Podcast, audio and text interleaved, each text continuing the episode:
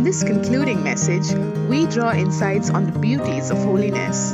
True worship always happens in the beauty of holiness. Holiness is God's beauty and glory displayed through us. We are to be willing volunteers arrayed in the beauty of holiness in order to advance His kingdom. Holiness is our state of anticipation and readiness to see Him face to face. Let's turn our Bibles, please, to 1 John chapter 4. We're going to just read a few verses before we uh, rise up to make our declaration together this morning. First John chapter 4, verses 4 through 6. First John chapter 4, verses 4 through 6. It says, You are of God, little children, and have overcome them, because he who is in you is greater than he who is in the world. They are of the world, therefore they speak as of the world, and the world hears them. Verse 6 We are of God. He who knows God hears us. He who is not of God does not hear us. By this we know the spirit of truth and the spirit of error. I just want to highlight something there. In verse 5, he says, They are of the world, therefore they speak as of the world, and the world hears them. So they are of the world, and they speak as of the world. Next verse. We are of God. Now it's not stated there, but it's implied. Therefore, we speak as of God. And those who are of God, they hear us. They understand what we're saying. So, if you want to generalize this, you could say there are two kinds of languages, only two languages in the world. So, what's your language? What language do you speak? Do you speak as of God, or do you and I speak as of the world? When you speak as of God, we speak aligned to the Word of God. We speak aligned to the ways and the thoughts of God. We speak from God's perspective. When we speak as of God. So it's implied that we are of God. So we speak as from God, and those who are from God, they understand us, they hear us. And notice what he said in verse 4. He said, You're of, You are of God. You are of God. And because you're of God, he says, You have overcome them. I mean, it's like the game's over. You have already overcome. So you speak as a person who has already overcome. You're of God, you have overcome. Because you've got the greater one living in you.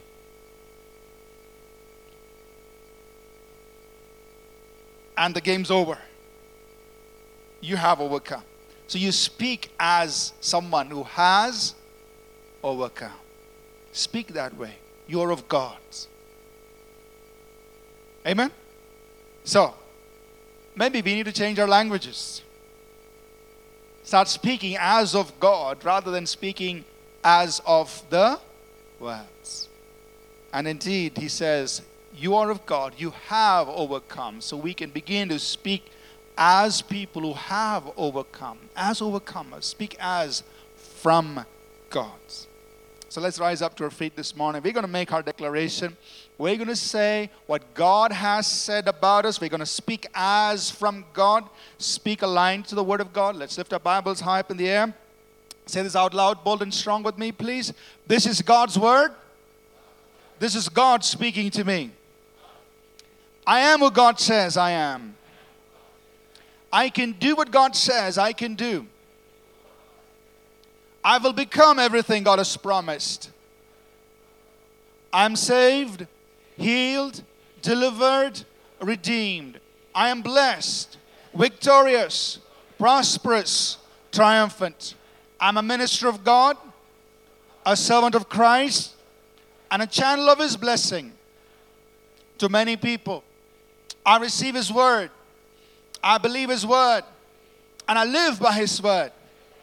Christ is my master. And to Him I am an absolute surrender. In Jesus' name, Amen. Why don't you turn around to people next to you, please? Shake hands. People in front of you, beside you, behind you. Smile at them. And you may be seated, please.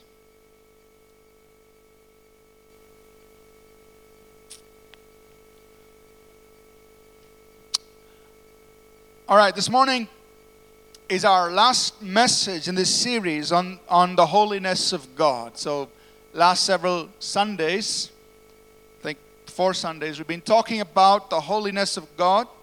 I'm going to quickly review some of the things we've covered and just share a few more insights, three more thoughts on the holiness of God uh, as we conclude this series. So let's quickly review. You know, in part one of this series on the holiness of God, we obviously began with, with our focus on God as, as being a holy God. And we talked about the fact that God's core nature is holiness. And every other aspect of his nature is, is uh, undergirded with holiness. Where we said that God will never do uh, any any expression of God's nature will never contradict holiness. So God in his love will never do something that contradicts holiness. God in his mercy will never do something that contradicts his holiness. God in his goodness will never do anything that contradicts his holiness because every facet of God's holiness is touched or undergirded with holiness, every facet of his nature. And we also said in the very beginning that God wants that holiness to be reproduced in us. He is holy, so He tells us, be holy. He wants that to be reproduced in us and revealed through us. In part two of this message, we considered the fact that God in heaven is worshiped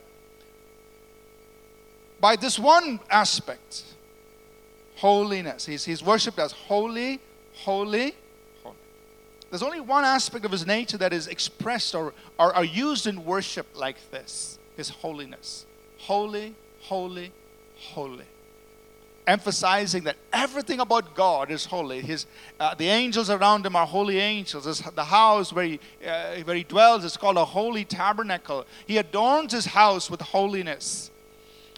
And uh, so we said that the only way we can ever approach such a holy God is through the atonements because of the blood of Jesus and because of the righteousness that God Himself has given to us. That's the only way we can enter the holy presence of God or the presence of such a holy God. So, in part three of this series, we we then discussed on his holiness in me. How does God go about reproducing that holiness in us? The fact that God says, I am Jehovah Mekadesh. I am the Lord your sanctified. So that's wonderful to know that God doesn't say, Go get sanctified and then come to me. He says, No, I will do it for you. I am your sanctifier. I do it for you.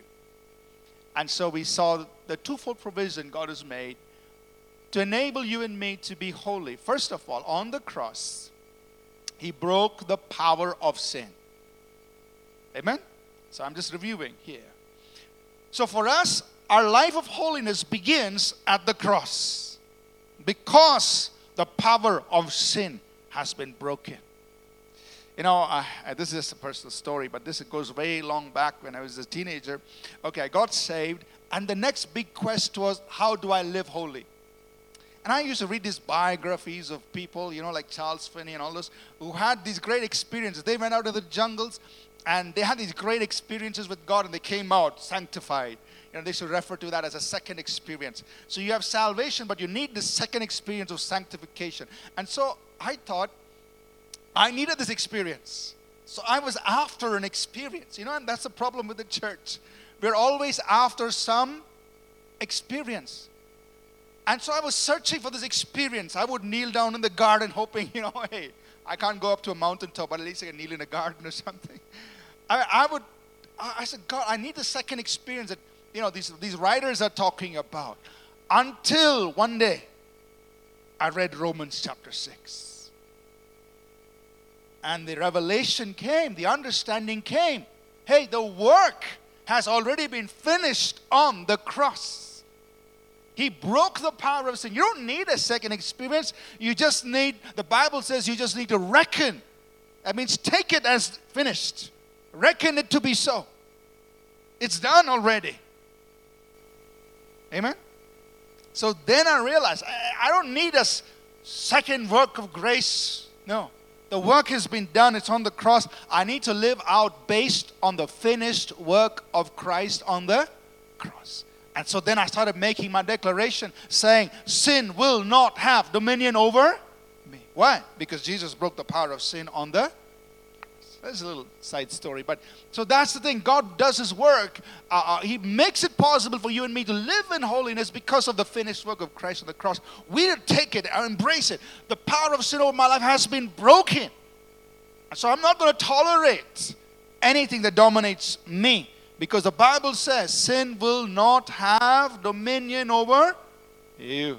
So you live out of that finished work. You're not searching for an experience. You're living out of what Christ has already done for us. So, the second way that God makes it uh, enables us uh, to live out uh, uh, this life of holiness is He makes us a new creation.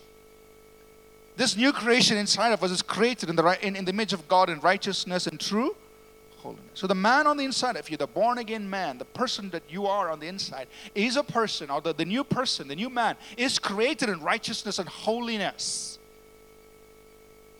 So this is going to be natural, so to speak, for you and me to walk in holiness. Amen? So he has done that work, he's provided that for us. So now, when we came into the uh, message last Sunday, part four of perfecting holiness, how does God enable us to perfect holiness? We talked about the sanctifying work of the Holy Spirit, the empowering work of the Holy Spirit. The Holy Spirit, the Spirit of holiness, He sanctifies us, He empowers us to crucify the flesh, to get rid of the, the, the, the, the filthy things, get rid of it. And the Word of God has sanctifying effect. As you and I open our hearts up to the Word of God, it purifies us, sanctifies us. And thirdly, we said our response to God's call of holiness is that we consecrate ourselves. You all remember that? Yes, no, maybe. the good thing is all these messages are available on our church website so you can just go back and listen to it over and over again. Let it soak into you settle in your heart. So consecration is so important. That's our response to god to his invitation to holiness. Uh, sometimes consecration is painful. Like we saw last sunday jesus talked about you know uh, if anything causes you to sin you got to pluck it out or cut it off. So it, it, it is painful sometimes but that's our response. In order to walk in holiness. And we talked about the rewards, the blessings of holiness uh, as we went along. So today, uh, we're going to talk about the beauty of holiness. And this is not necessarily uh, uh, uh you know, a, a, single train of thought, or just random thoughts here put together, but centered around this aspect of the beauty of holiness. We find this phrase, you know, the beauty of holiness, used a, a few times uh, uh, in the Bible, and so I thought it would be interesting just to uh, uh look at various aspects of the beauty uh, of holiness as we bring this series on the holiness of God to conclusion.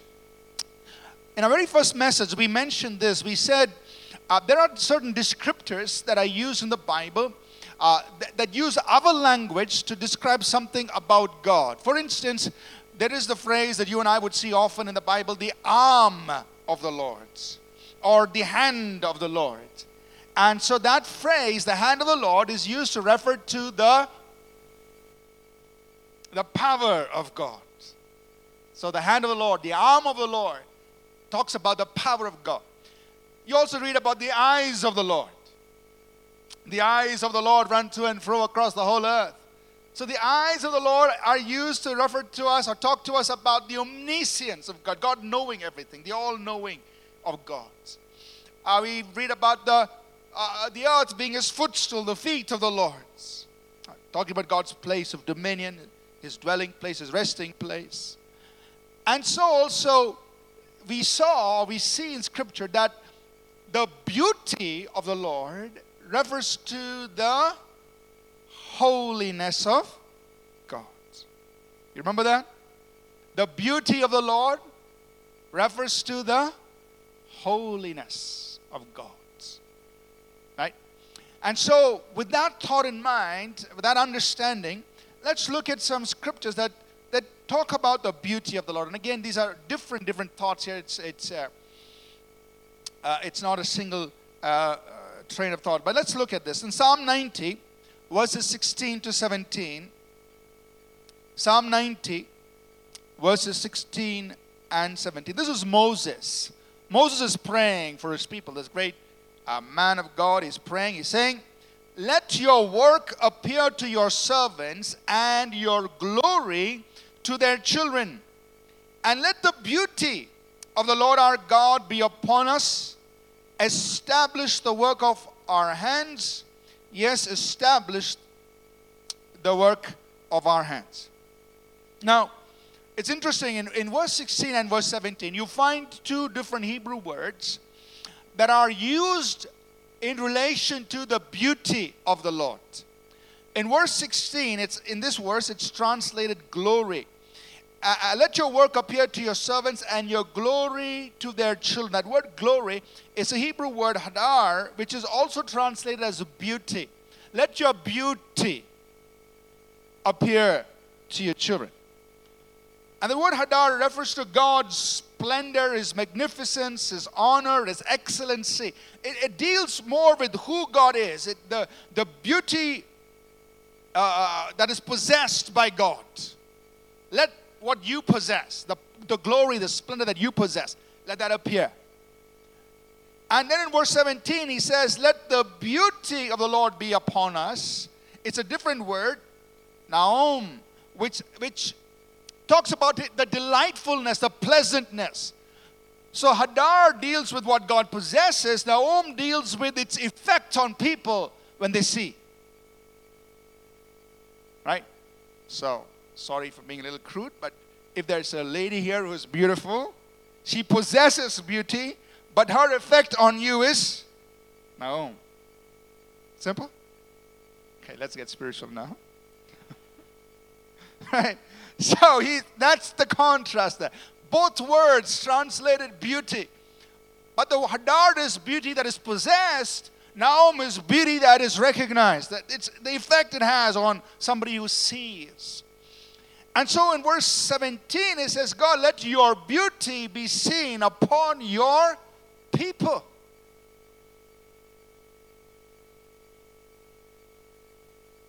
When you and I walk in holiness. The beauty of the Lord our God is seen through us. Amen? When you and I walk in holiness, His beauty is seen upon us, seen in our lives. Remember, we said the holiness of God is intended to draw us to Him Another thought about the holiness of God is this the Bible tells us in several places, and I'll make mention of a few. First Chronicles 16 and verse 29, it says, Worship the Lord in the beauty of holiness. Again, Psalm 29 of verse 2, it says, you know, worship the Lord in the beauty of holiness. Psalm 96, verse 9, worship the Lord in the beauty of holiness. The same word hadar is used in all these three verses. Worship the Lord in the beauty of holiness. So here's something important for us to understand that true worship can only take place in holiness. True worship can only take place in holiness. Worship the Lord in the beauty of holiness. Now, contrast this to uh, some of the things we see. I mean, we see this in Scripture, we see sometimes in uh, some of the practices where uncleanness and immorality is actually associated with the worship of so called worship of God. I mean, in Corinth, you read about the Corinthian church where uh, there were temple prostitutes. So, immorality was associated with the worship of gods and goddesses. But the scripture is telling us God is so holy, you've got, He's got to be worshipped in the beauty of true worship can only take place in holiness. And the holiness that you and I are talking about is not holiness that we have earned, like we've stated earlier. God Himself imparts to us the righteousness and the holiness in which and out of which we worship Him. Amen? But true worship can only take place in the context of holiness. Worship the Lord in the beauty of holiness. And so you extend this thought, and we can also say that worship is simply the adoration of His beauty. Worship is the adoration of His beauty. You see this in First, Second Chronicles 20 and verse 21. He has an army that's going out to war, and it says here when he had consulted the people, the king, he appointed those who should sing to the Lord and who should praise the beauty of praise. The word praise is halal. It simply means to celebrate. It is an exuberant celebration. Praise what? The beauty, the hadar, the, the, possess, the beauty that he possesses, the beauty of his So, worship is the adoration of the beauty that God possesses. You're just telling back to God how beautiful He is to you. Amen? God, you are so beautiful. This is who you are to me. And so worship is an adoration of that, uh, of the, of the beauty God possesses, His holiness. Just you do, just saying in your words or singing in your song. David put it like this in Psalm 27, verse 4. He says, One thing I've desired of the Lord, that will I seek, that I may dwell in the house of the Lord all the days of my life, to behold the beauty of the Lord. I want to gaze upon the beauty. And here that word beauty is the other word, naom. That means its effect on the beholder. I just want to gaze upon God's beauty, how pleasant, how delightful it is to me. I want to be enthralled by it. So, worship is an adoration of His beauty. You're just telling God how beautiful He is to you. Amen? So, let's make a comment here that worship really should come out of reverence, not revelry. I think this is so important in our times when there is so much of sound and light and uh, all the dancing and everything that goes around with worship or praise and worship. Now, I'm not against it. There is a place. The Bible does talk about, you know, shout to the Lord and dance before the Lord. And everything. Uh, and so there is a place for that, but we have to ask ourselves this very important question. All that I'm doing, the shouting, the dancing, is it coming out of a heart of reverence or is it coming for me to gratify my own need for enjoyment?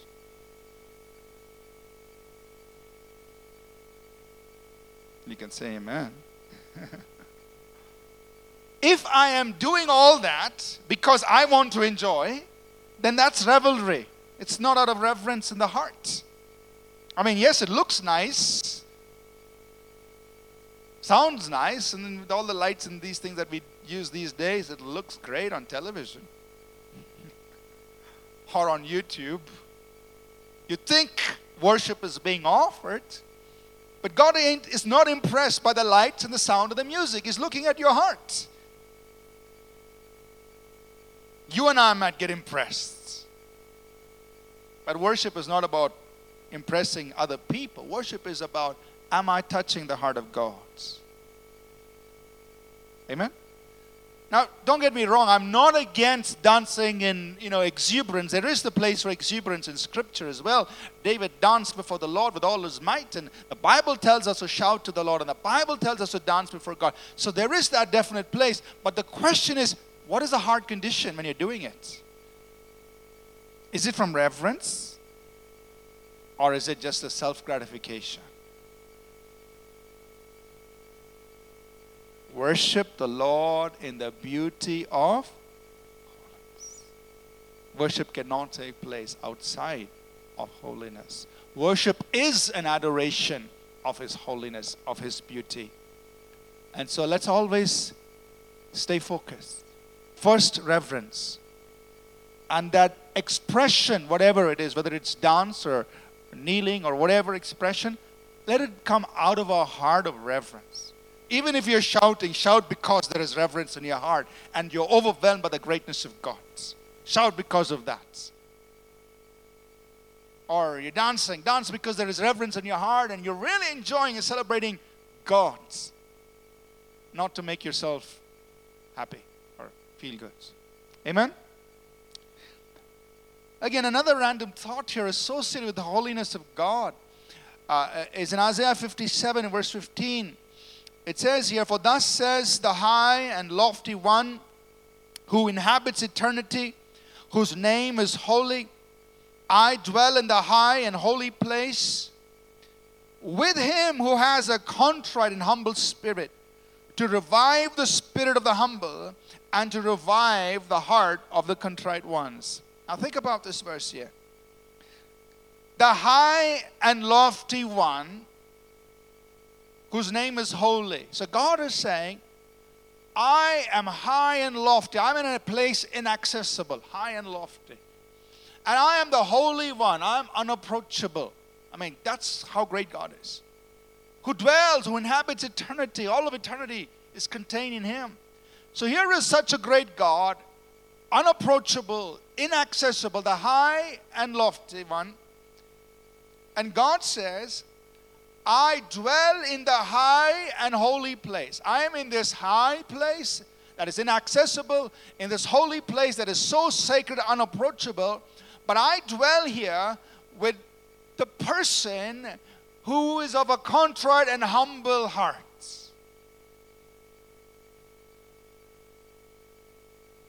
What's it telling us? When you and I walk with brokenness and humility, we get to sit with God in His high and holy place. We are now in a place of immunity. Are you with me? When we walk in brokenness and humility, we get to dwell with God in His high and holy So you see the, the importance of humility, of brokenness. What is brokenness? Brokenness is not being depressed all the time. That's what we're talking about. Brokenness simply means that I have a soft heart. I am touched with what touches the heart of God. That I'm not hard hearted. That I'm moved by what troubles or pains others. That's brokenness. You may have a soft heart. and humility. Walking in humility. So when you and I walk with brokenness and humility, we actually get to dwell with God in His high and holy. Amen. A place that is inaccessible, unapproachable. You are now in a place of immunity, safe and secure. Amen? Dwelling with God in his high and holy place. Another random thought here about how holiness and how you and I relate to that is in Psalm 110, verses 1 to 3. The Lord said to my Lord, Sit at my right hand till I make your enemies your footstool. The Lord shall send the rod of your strength out of Zion, rule in the midst of your enemies. Your people shall be volunteers in the day of your power, in the beauties of holiness. From the womb of the morning, you have the dew of your youth. Now, this passage is speaking prophetically or a word in advance about Christ's millennial reign on the earth, his rule and reign on the earth. We have it quoted in several places in the New Testament as well. And so it's, it's a foretelling that, you know, there will be a literal fulfillment of this when, when Christ will rule out of Zion and he will rule over the nations and uh, he will make his enemies his footstool. And, uh, and then it says in verse 3 about his people his people will be volunteers. That means they will be willing. They will serve him gladly, willingly. Your people will be volunteers in the day of your power when you are seated as ruler and so on. But what I want us to understand, and, and, and, and this, I just want to make the statement here, that many things that I've spoken about Zion is spiritually fulfilled first in the church.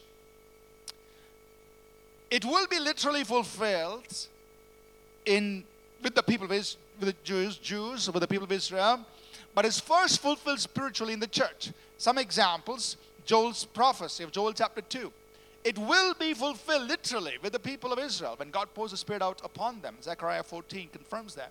But it is spirit, it was spiritually fulfilled, or is being spiritually fulfilled now by the church. We are experiencing the outpouring of the Holy. Same thing about the tabernacle of David, which Amos spoke about in Amos chapter 9. Amos said God will rebuild the tabernacle of David. It was it will be literally fulfilled with the people of Israel, but it is spiritually ful- fulfilled with the church. Acts 15. James says, We are the tabernacle of David. So, same thing. This word today is spiritually fulfilled to the church. The church is called Zion. Hebrews 12, verses 22. Church is called Zion. So we could take this and apply its spiritual fulfillment in the church. Today, the Lord is ruling through the church. Are you with me? So we pray, Thy kingdom your rule, your dominion to the church. So let's apply this to the church. Verse 3 Your people will serve you willingly. Your people will be volunteers in the day of your power. When you're ruling, your people are going to serve you willingly. So, volunteers. Your people will be volunteers in the day of your power. But it tells us something about these volunteers. They will arise up with the womb of the morning, meaning they will at the breaking of dawn, is another phrase we use it. So they arise up early. And they have the dew of their youth. That means they come with strength, energy, zeal. But there's one more thing very important about these volunteers. They are clothed in the beauty of holiness. Right? So I did read many versions before I brought this explanation. So you just trust me on that, right? Verse 3. So it's talking about volunteers, God's people who will serve Him willingly. They'll rise up early, the breaking of dawn, with the womb of the morning. They will serve Him with the dew of their youth, which means with their energy and zeal and everything. But they'll also be a people, as one version puts it, they'll be arrayed in holiness. They'll be clothed in the beauty of holiness. So think about this you and I, as God's people, as we pray, Lord, your kingdom come, your will be done on earth, and we want to be your instruments, God, through whom your kingdom comes and you reign in the midst of your enemies and you make your enemies your footstool. We want to be that, uh, and, uh, the agent of your rule and dominion in the hearts and lives of people. We're talking about in the spiritual sense, that in the hearts and lives of people you reign. As we pray that, we must also understand, as volunteers, as people serving Him willingly, we must be clothed in the beauty of Got it? All those who got it say amen. so, volunteers clothed with holiness. And my last one.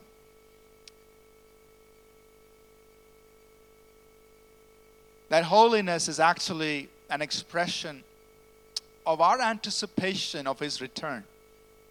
First John chapter 3 verses 2 and 3 Beloved now are we children of God and it has not yet been revealed what we shall be, but we know that when he is revealed, we shall be like him, for we shall see him as he is.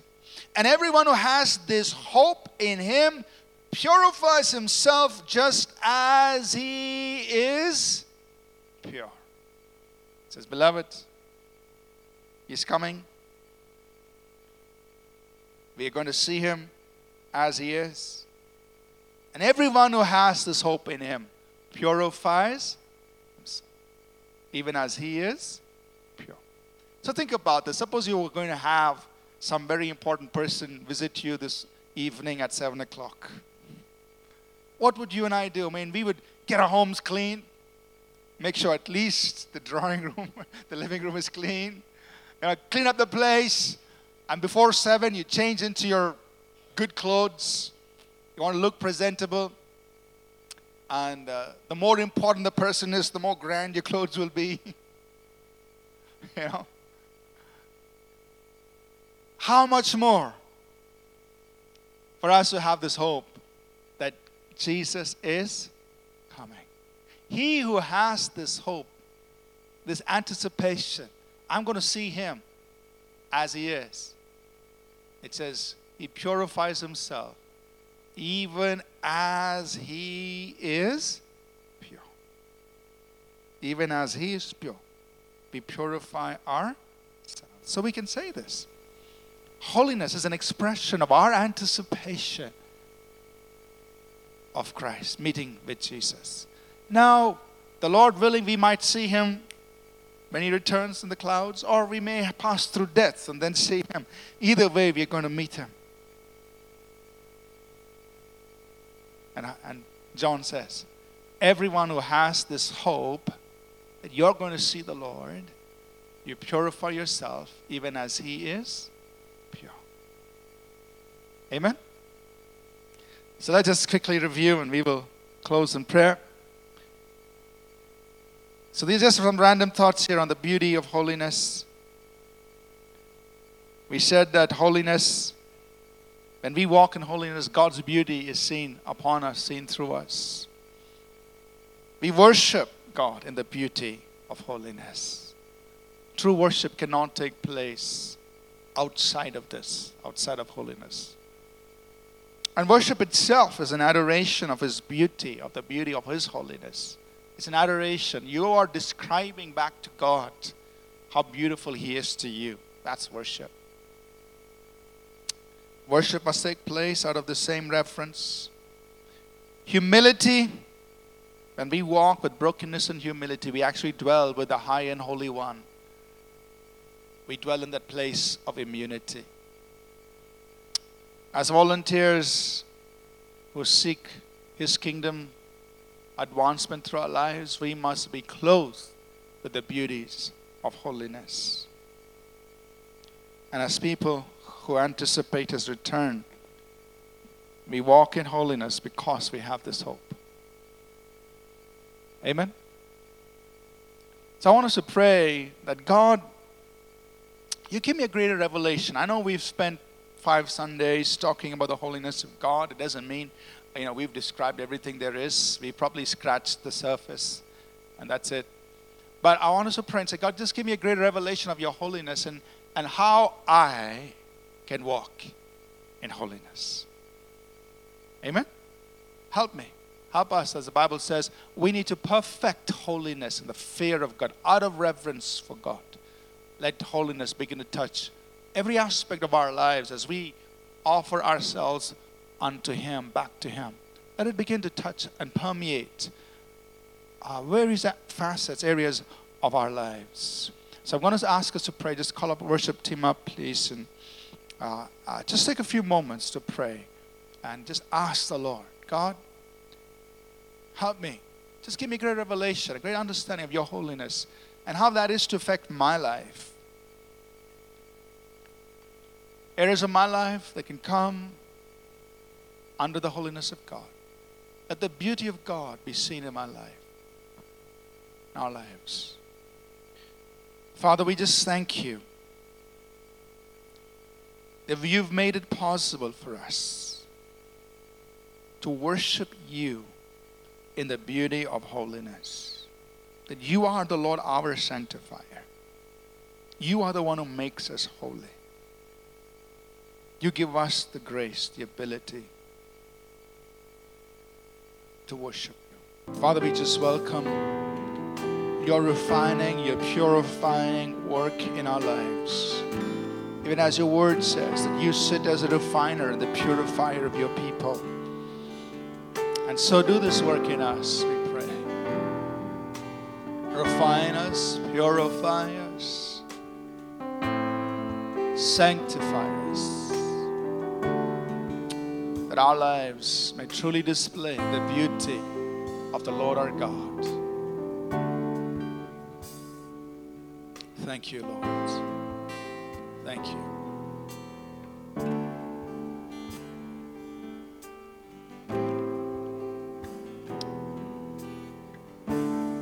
We're going to close and uh, we will dismiss.